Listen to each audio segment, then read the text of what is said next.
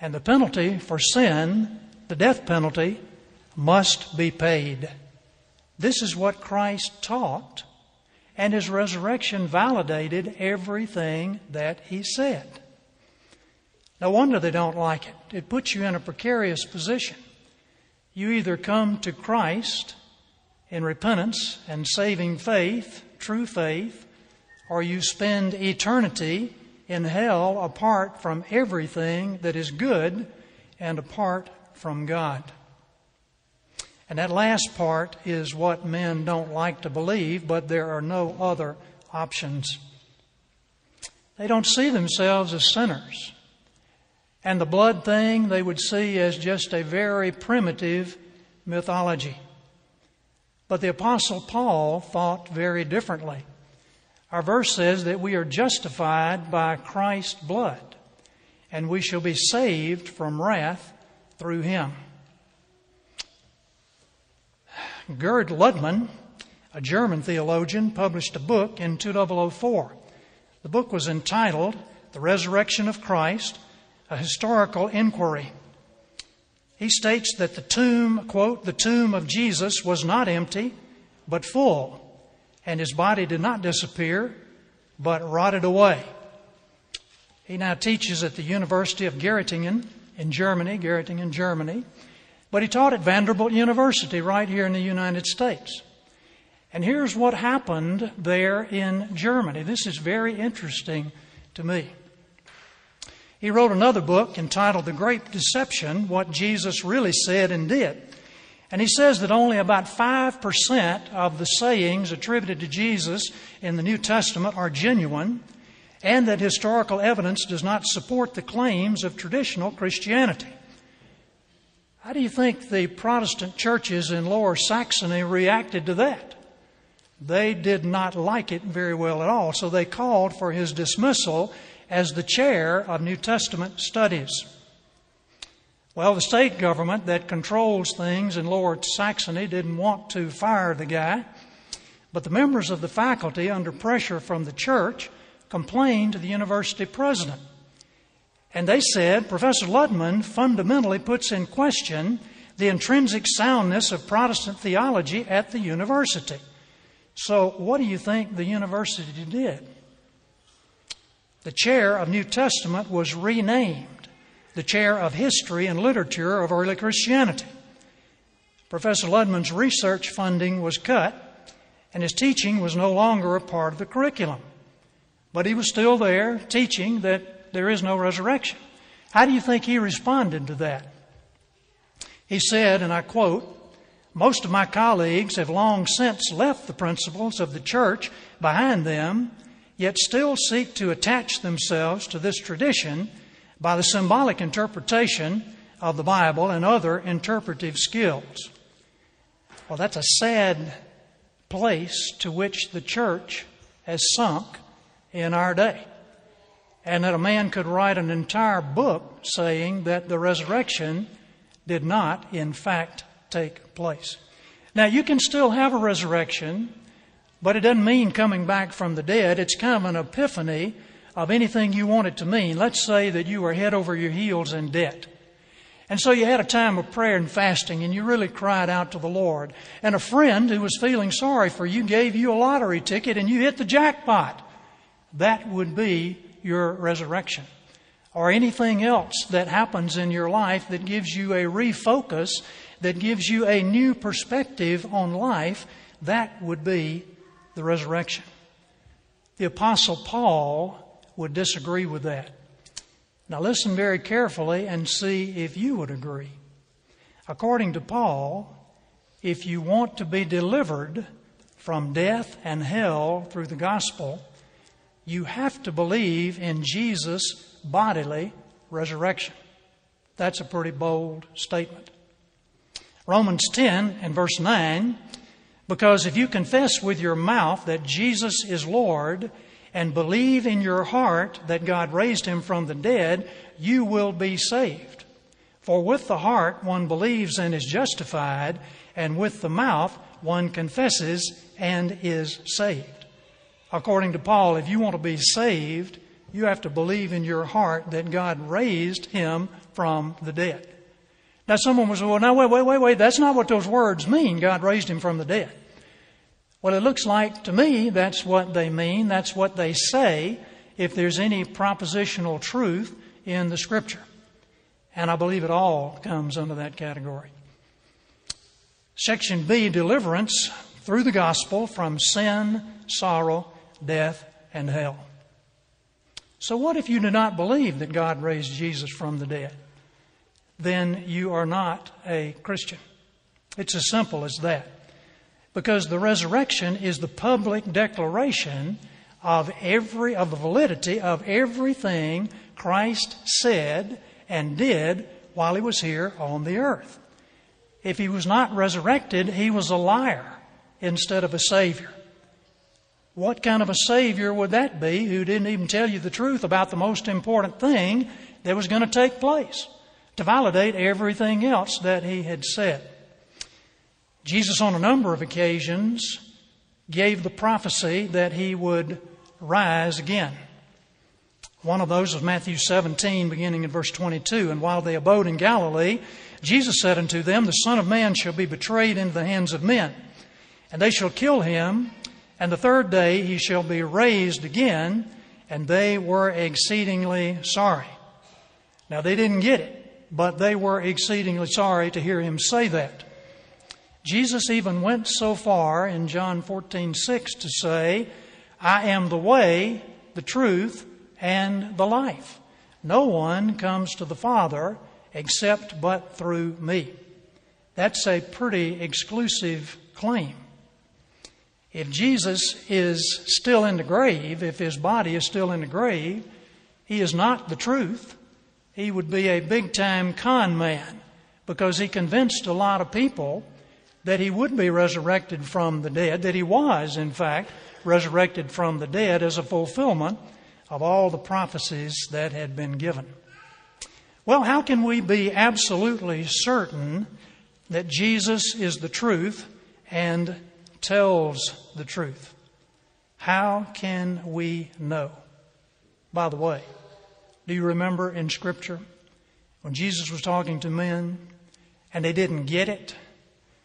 He didn't say, Well, you guys don't have enough knowledge of archaeology or you guys don't have the scientific community who are validating everything that I'm telling you.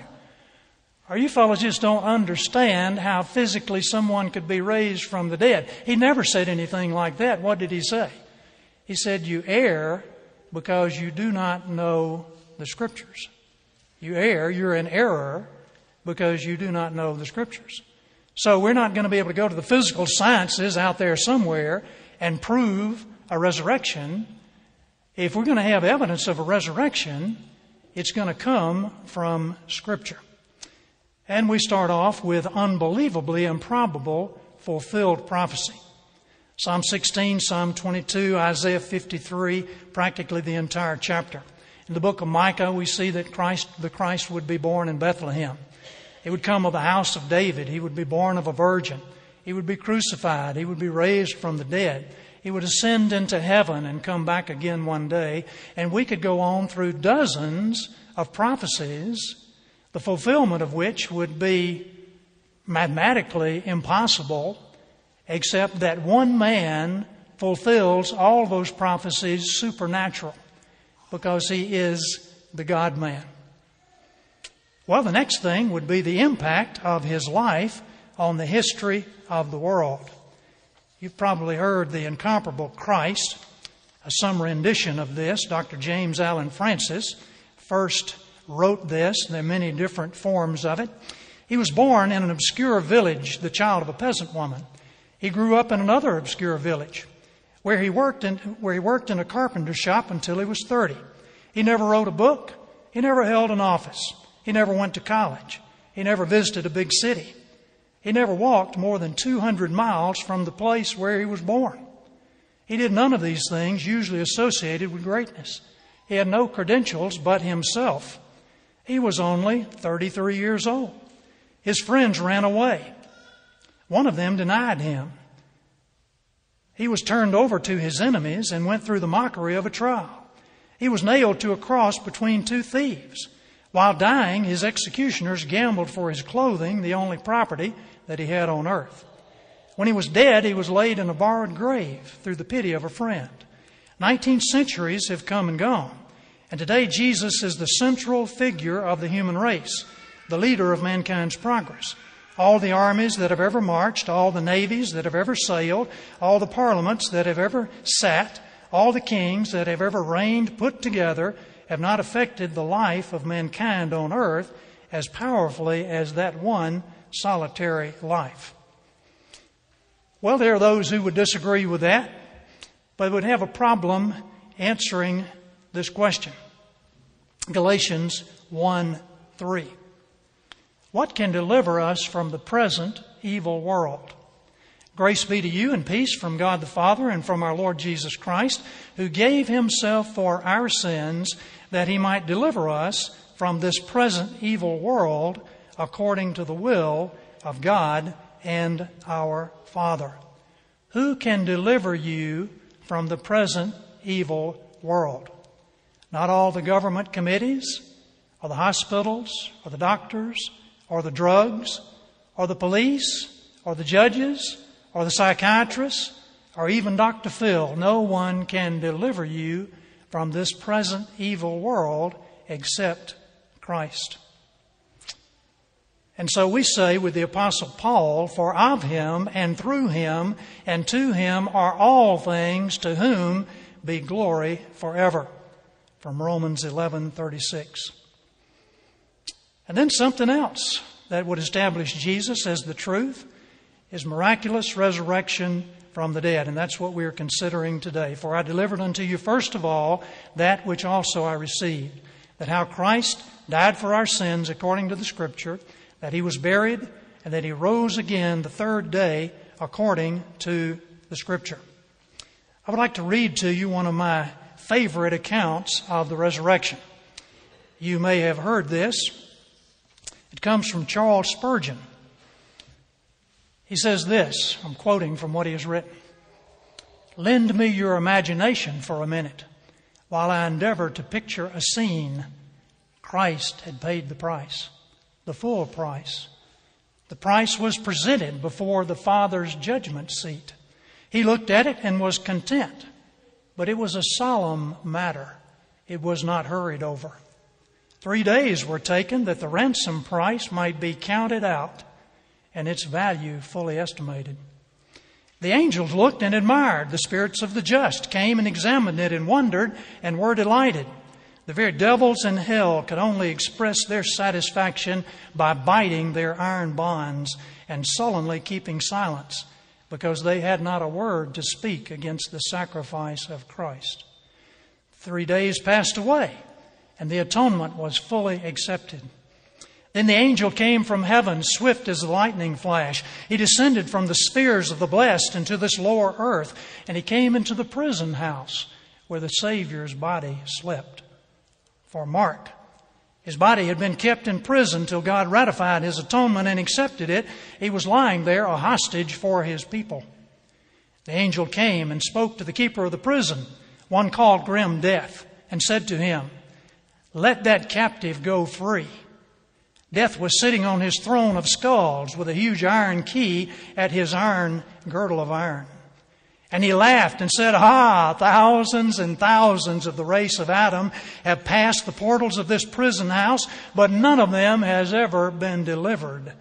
That key has once turned in its wards by destiny, and no mortal power can ever turn it back again and draw the bolts from their resting places. Then the angel showed him heaven's own warrant, and death turned pale. The angel grasped the key, unlocked the prison door, and stepped in. There slept the royal captive, the divine hostage. And the angel cried, Arise, thou sleeper, put off thy garments of death. Shake thyself from the dust and put on thy beautiful garments. The master arose. He unwound the napkin and laid it by itself. He took off his grave clothes and laid them by themselves to show that he was in no hurry, that all was done legally and therefore orderly. He did not dash his prison walls aside to come out, but came out by legal process. just as he had entered in. He seemed to express himself as the Apostle Paul did No, verily, let them come themselves and fetch me out. So was the Master set at liberty by heaven's own officer, who came from heaven to give him just liberty. God's proof that he had done all that was necessary. Thou Lamb of God, I see thee rising from thy tomb in splendor ineffable, dazzling the eyes of the guards and making them flee away in terror. And when I see thee risen from the dead, I see myself accepted, and that all thy dying, redeemed people are fully delivered. End of quote. What is the gospel? It's pretty simple.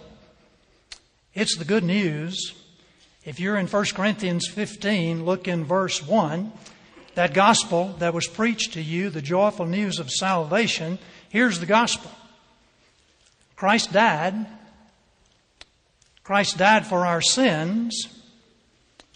And Christ died and rose again the third day according to the Scriptures from verses 3 and 4 in 1 Corinthians 15.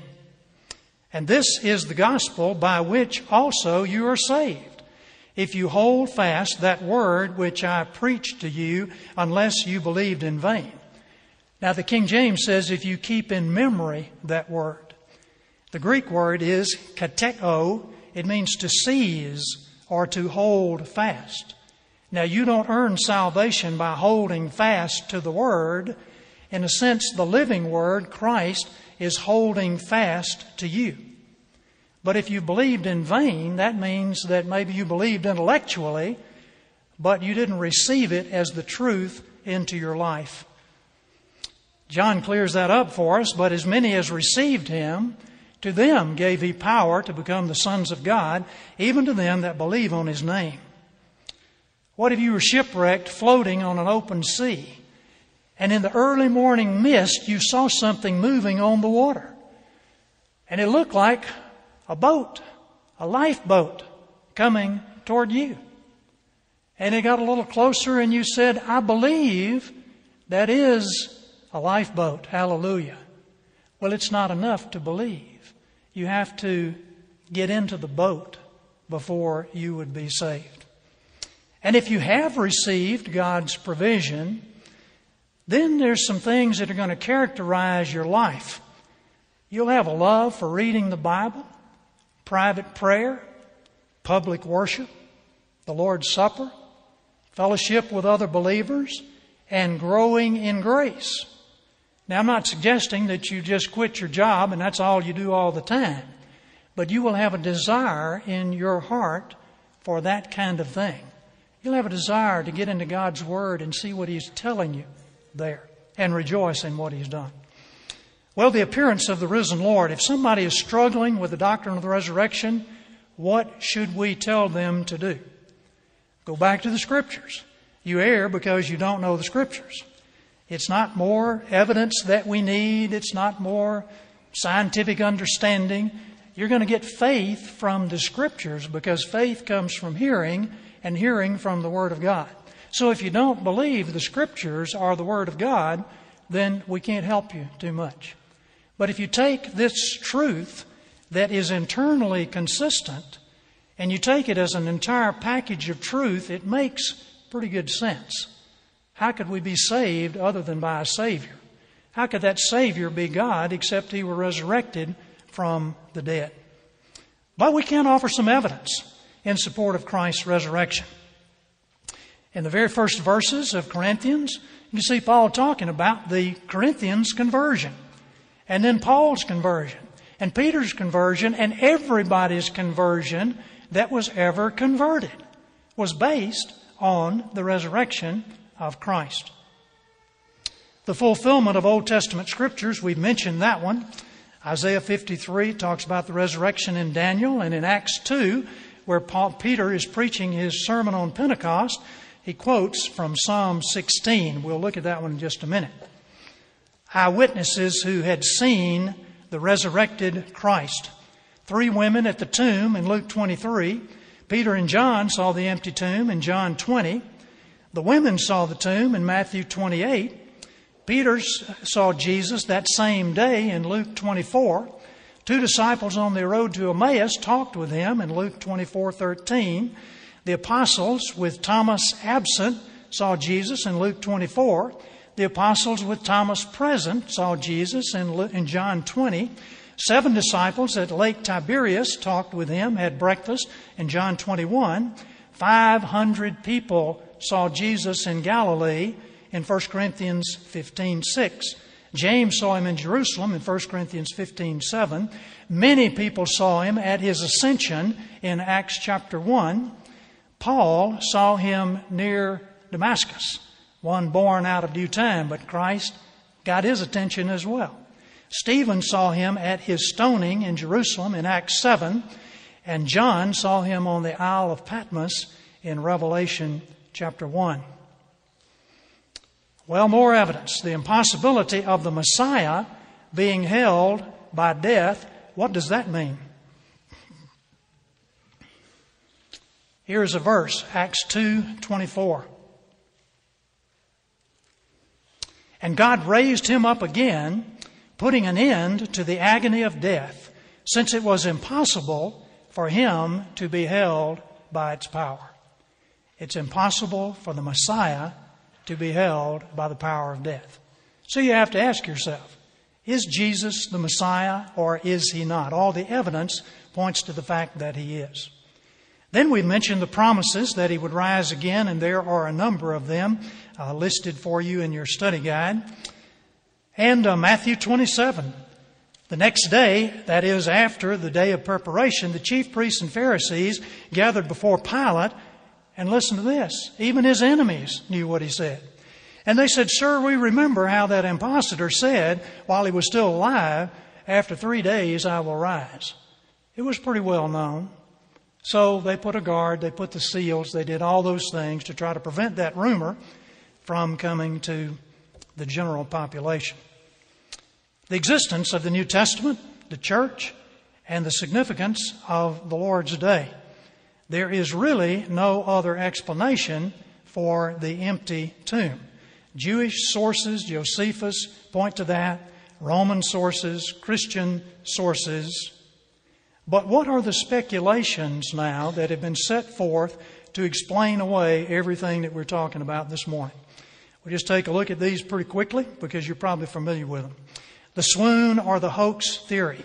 Christ did not actually die. He was given a strong narcotic, so when he came down from the cross, they laid him in a cool tomb and he was kind of refreshed. And somehow he snuck out of the tomb and uh, tiptoed past the sleeping guards and went on to meet the women and later Peter and John. And somehow they took him in and they uh, nursed him back to health and presented him as the risen Lord. Nobody believed that in ancient times. That idea comes from just a few hundred years ago.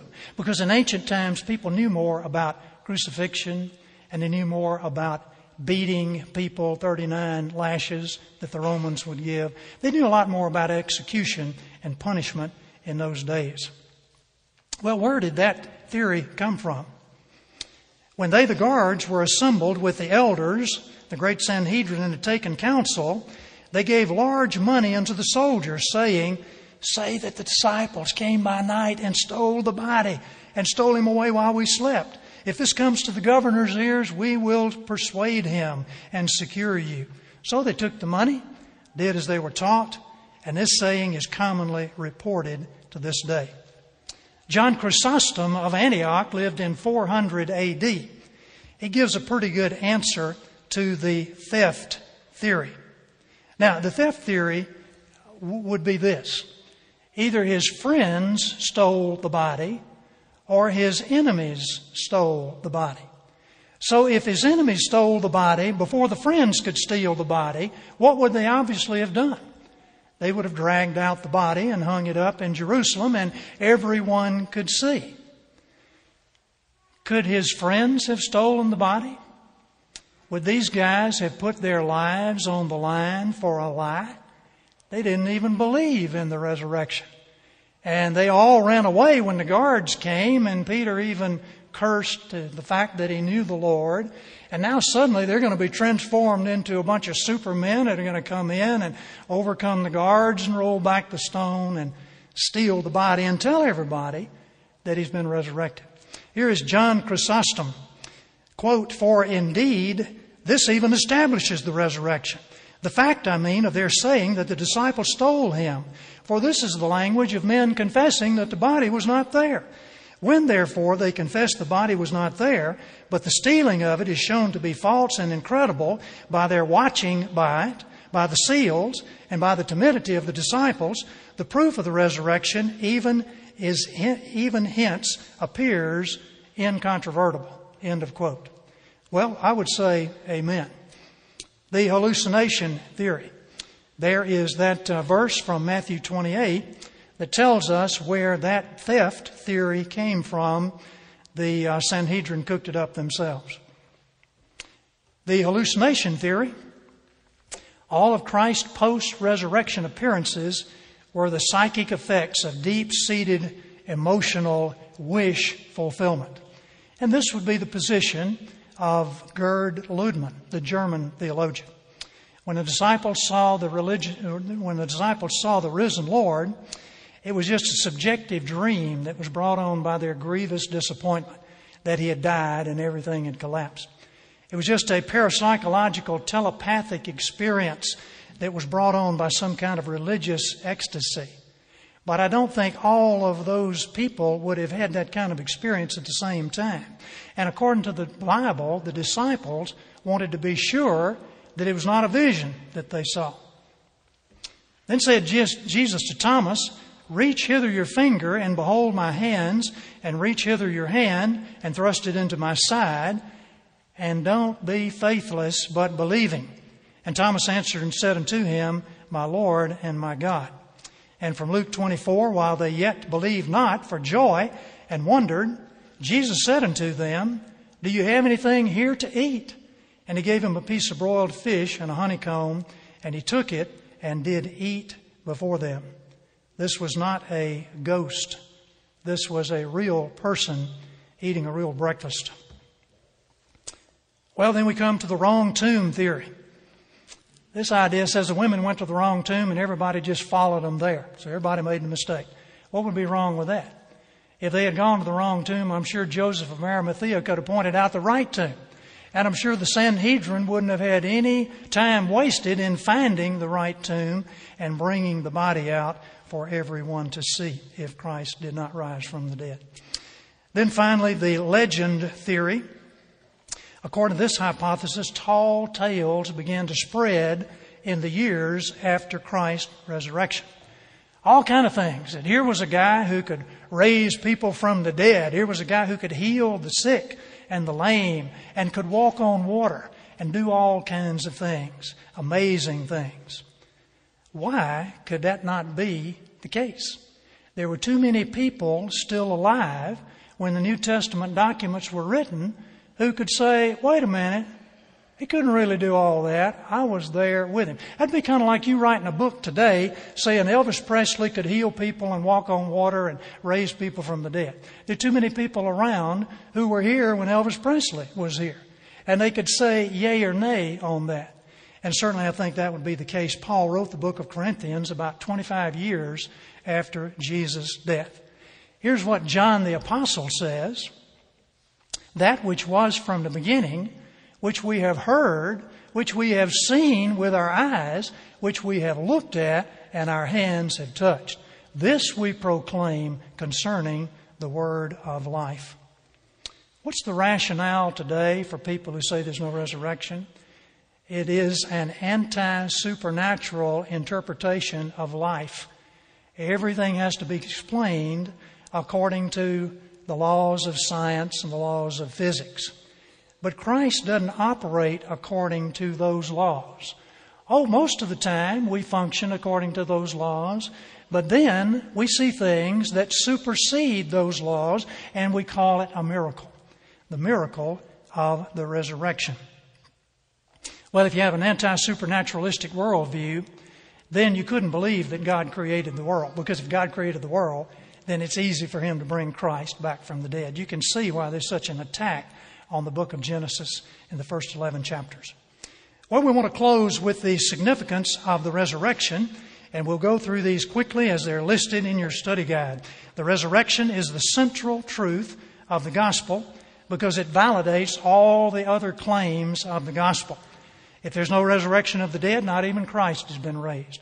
If Christ has not been raised, then our preaching is in vain and your faith is in vain. We might as well turn this church into a museum or uh, maybe a business of some sort.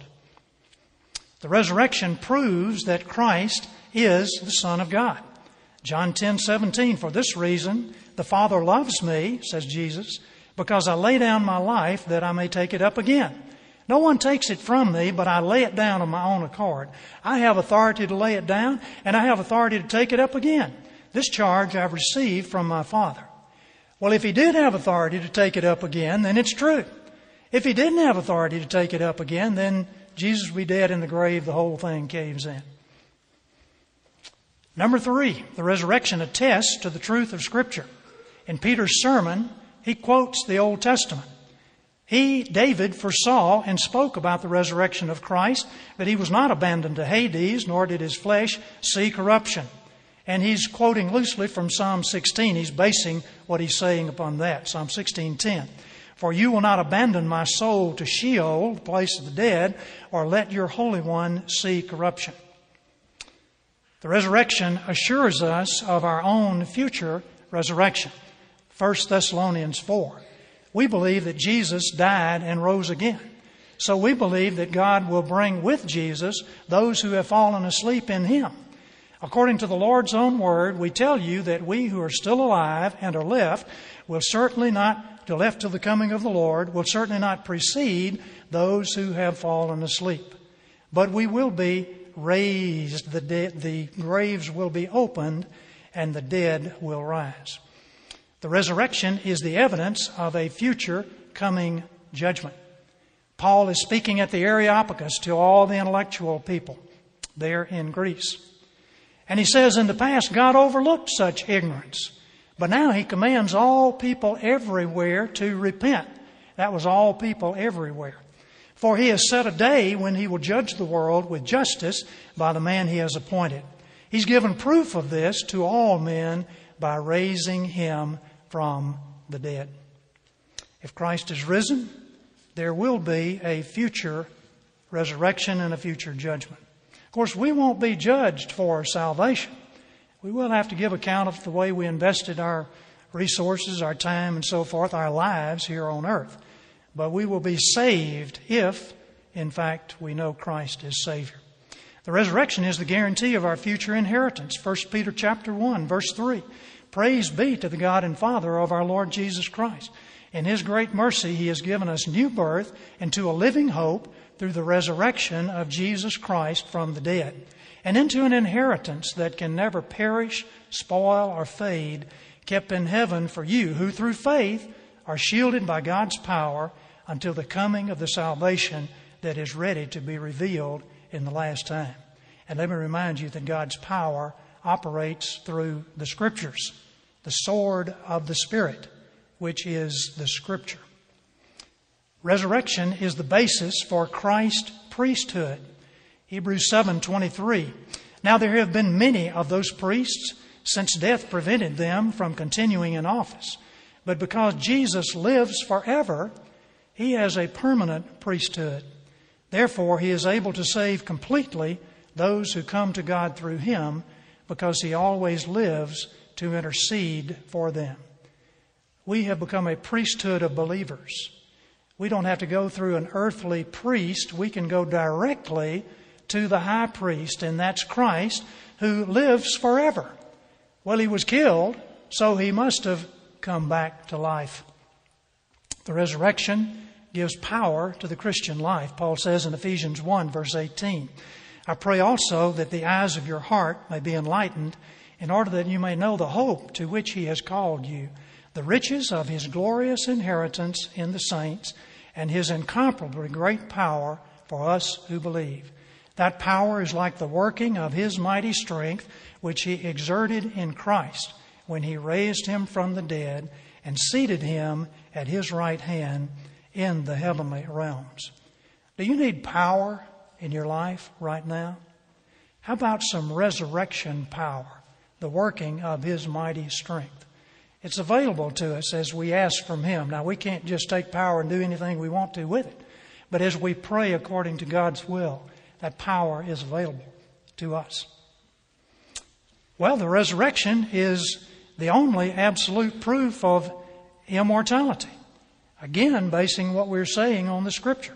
2 Timothy chapter 1 verse 7. For God has not given us a spirit of fear, but of power and of love and of a sound mind, who has saved us and called us with a holy calling, not according to our works, but according to his own purpose and grace, which was given to us in Christ Jesus before the world began, but is now manifest by the appearing of our Savior, Jesus Christ, who abolished death and brought life and immortality to the gospel, to light through the gospel. Resurrection is the only proof of that immortality. Have you ever talked to anybody that has come back from the dead? Well, when you get home, talk to yourself a little bit because I am crucified with Christ. Nevertheless, I live, yet not I, but Christ liveth in me.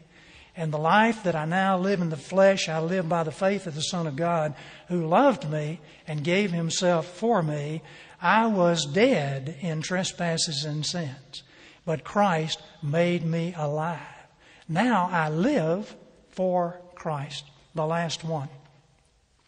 The resurrection cannot be duplicated historically by false religions. Can you think of any religious founder who claimed to have been resurrected from the dead? Only Christ. And see, Christ was, he didn't live in a long time ago that you could know only from the epics of the ancient Hebrews. He lived in a time that is recorded historically. And everything we see in the scripture fits right in with the history of what was going on at that time.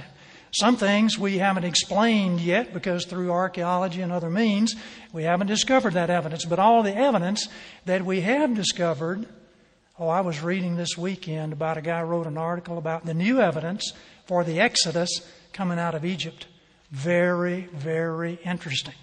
New archaeological finds that validate what the scripture says.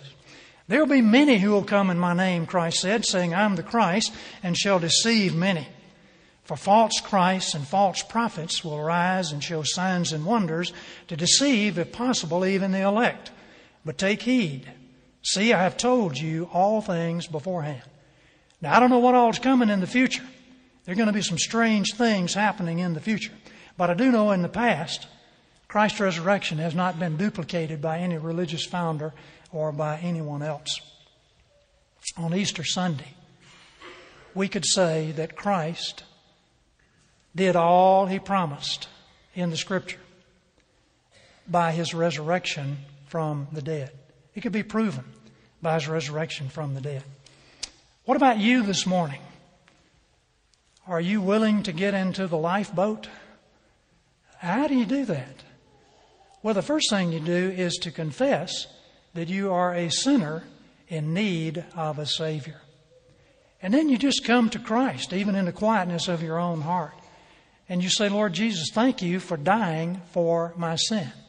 I want to commit my life to you. I want you to live your life through me. Thank you for forgiving my sin and purchasing me a place in heaven. And that's about all there is to it. But it's not saying a prayer, it is praying a prayer. And of course, prayer expresses the desire of our hearts. I would encourage you if you don't know Christ or you're not sure that you know Him or that your life is committed to Him, this would be time to get in the lifeboat and begin to experience the resurrection power that only comes through the Spirit of the resurrected Christ. It was the incomparable Christ who said, Come unto me, all you who are weary and heavy laden, and I will give you rest. Let's pray. Heavenly Father, I pray that if there is someone here this morning who has never committed his or her life to Christ, that this might be the day, Easter Sunday, in the year 2013. Lord, we understand that one day these years are going to run out, and it's appointed unto man once to die and after that comes the judgment.